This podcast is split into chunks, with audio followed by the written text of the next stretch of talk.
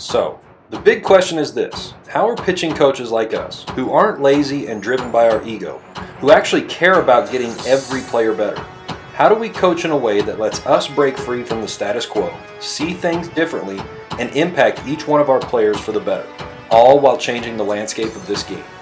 That is the question, and this podcast will give you the answers. My name is Andy Powers, and welcome to the Pitching Secrets Podcast. Hey guys, Andy here. Great to have you for this week's podcast. Really appreciate you joining me. And we're going to go into something that's pretty cool. I'm going to try to do my best to help you visualize what we're talking about since we're just listening here. But one of the things I sent out a recent survey to many of my coaching friends, buddies, and clients, and was asking them just to name me one thing, just one thing that if we could sit down and talk for a little while and just be hanging out, what would be one thing that you would want to talk about, to discuss? And I got a lot of great answers, probably some things that I'll use for future podcasts. But today, what I wanted to talk about was one of the answers that I got back a lot, which was how can you improve command and get guys to throw more strikes?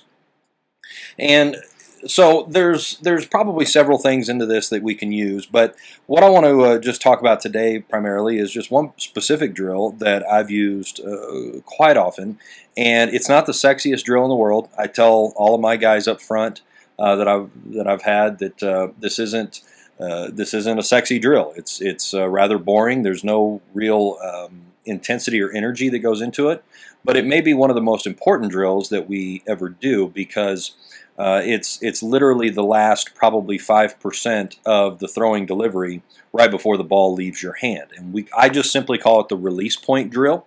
We've referred to it sometimes as the 5% drill or whatnot. It's really doesn't make a difference to me what you call it, but we just call it the release point drill. Now, one of the things before I go into describing the drill, I want to try to help you to understand is that the more out in front of your front foot that you can get your hand at the release point when throwing, the better you're going to be. The more leverage you're going to be creating in the throw, which means you're going to transfer more energy into it. So hopefully that means more velocity that you're creating. But it's also going to get the ball further out into your fingers, which means that a pitcher is going to be able to feel his release point and feel the ball a lot better than if he was we're letting go of the ball earlier, maybe more to the side of his body. And then it's going to help improve command. Now, one of the analogies that I always use when I'm explaining this to guys is I ask them if they've ever played the game of darts. And most guys have, but then I always follow it up with, or you've at least seen the game. You know what I'm talking about. And, of course, inevitably, all of them, yes, I know it. I've seen the game. Okay, great. And then I ask them, where do you throw a dart from? And anybody who's really played or seen the game, they all have, will put their hand in front of their face like they're throwing a dart. I said, why are you letting it go from there? Why aren't you letting go of the dart from the side of your body as if like when we're throwing a baseball? And 100% of them, they always sit there, especially when they get into that position. They said that it would be harder to control. It would be harder to command. I said, exactly. We throw it more out in front of our face because we can control the dart where we throw it more.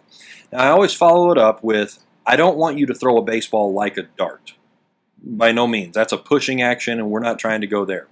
But the concept of the more out in front of our face, our body, over our front foot that we can get that release point to happen, the more command that we're going to have. So hope that makes sense to you and that you can use that analogy even when you're talking to your guys. But now when we go to the release point drill itself, what we do is I have the guys get into a position of basically what they would look like right before they let go of the baseball. And one of the ways I tell them is like, okay, if I had a camera and I was taking a picture of you right when you let go of the baseball, as soon as you let go of it is when I took the picture, what would that look like? Most guys can get pretty close into that position. Some of them struggle with it, so just help them out with it. The key things here is that I want a pretty good stride, a fairly realistic stride, and then the back foot, the one that's closest to the rubber, we want that to be fully pivoted, that the heel is facing up towards the sky. I want the chest up but forward over that front knee. Their glove is, in a nice, fairly tucked, tight position to their body.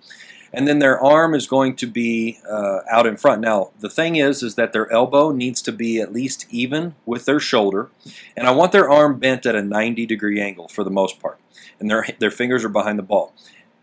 A lot of guys will immediately create this position, but they'll put their arm to the side of them, as if when they're squared up to the home plate. If they're a right-handed pitcher, their elbow would be pointing directly towards third base, and that's not far enough. We want to move their arm up even more in front of them. I want them to really feel what that positioning it feels like. The other key to this is that once we're in that position, that all they're doing from that 90-degree angle with their arm is just coming forward. Some guys want to come back first and then go forward because they want to create more momentum or energy, and that's just not realistic to the way we throw. So they're going to go right from a 90-degree angle to extending and throwing. This is the part that's not real sexy because they're not being able to throw it very hard. It's not the point of the drill. The point of the drill is to feel what that positioning is like so that they have an understanding of the way their body needs to be, and then how they from there, we back it up. So we start at the end, and then we back chain it, and we add more steps. So once we've got that feel for what it feels like to be in that position over that front leg and just coming through, then we do move the arm back so that the arm is on the side of us. This is going to allow guys to have a little bit more explosiveness in their throw, but ultimately the goal is to get right back to the release point that we were just at. We're just adding an extra step. So we're adding more movement, more chances for things to go wrong, but that's what we're doing. And what you'll find is that when you increment these steps and you add one thing on top of the other, that it usually goes even better. Once we've done that for a little while from the arm on the side, then, and by the way, that's a part of the throw where the arm really does kick in and we're in a leverage position. You could literally probably go, 0 to 80 in a very quick motion. And you're doing it in a pretty advantageous, safe environment because that arm is now it's over and it's coming down, if you will, leveraged over that front leg, and that's what we want. And then from there, you can back it up even more to where it's more like they're going forward, so their arm is going back towards second base as if they're coming towards the plate to deliver, still with a strided position, so their arm, their upper body is just turned more, and then, again, come through on the throw, but ultimately still working to get to that release point. When you can get to that release point more and more consistently, the more out in front that you can get, what you will start to find is how guys feel for their pitches, their command goes up, their movement improves, the sharpness of breaking balls, off-speed pitches gets a whole lot better.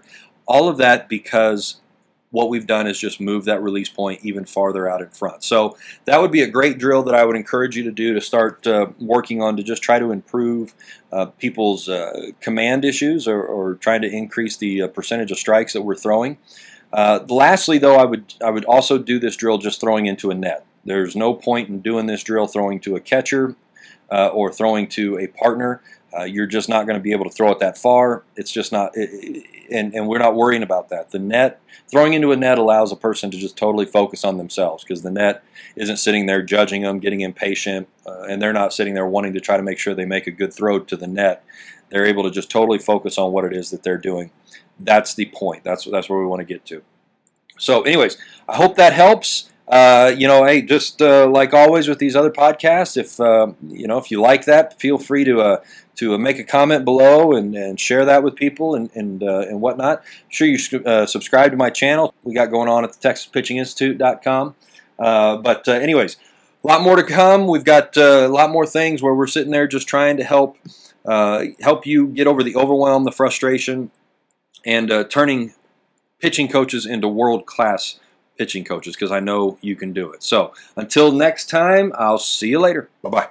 I hope you enjoyed this episode of the Pitching Secrets Podcast. If you want to learn more secrets to enhancing your pitching coach abilities and add to your playbooks, all while breaking free from the current status quo of today's coaching, then I want you to join me in my movement to becoming a pitching boss. To start, I'd like to give you a free 3-day masterclass for pitching coaches. In this masterclass, we will take a deep dive together on arm care, creating your daily routine, and developing your pitching staff rotation. Go to bullpensecrets.com/masterclass and sign up to get started today.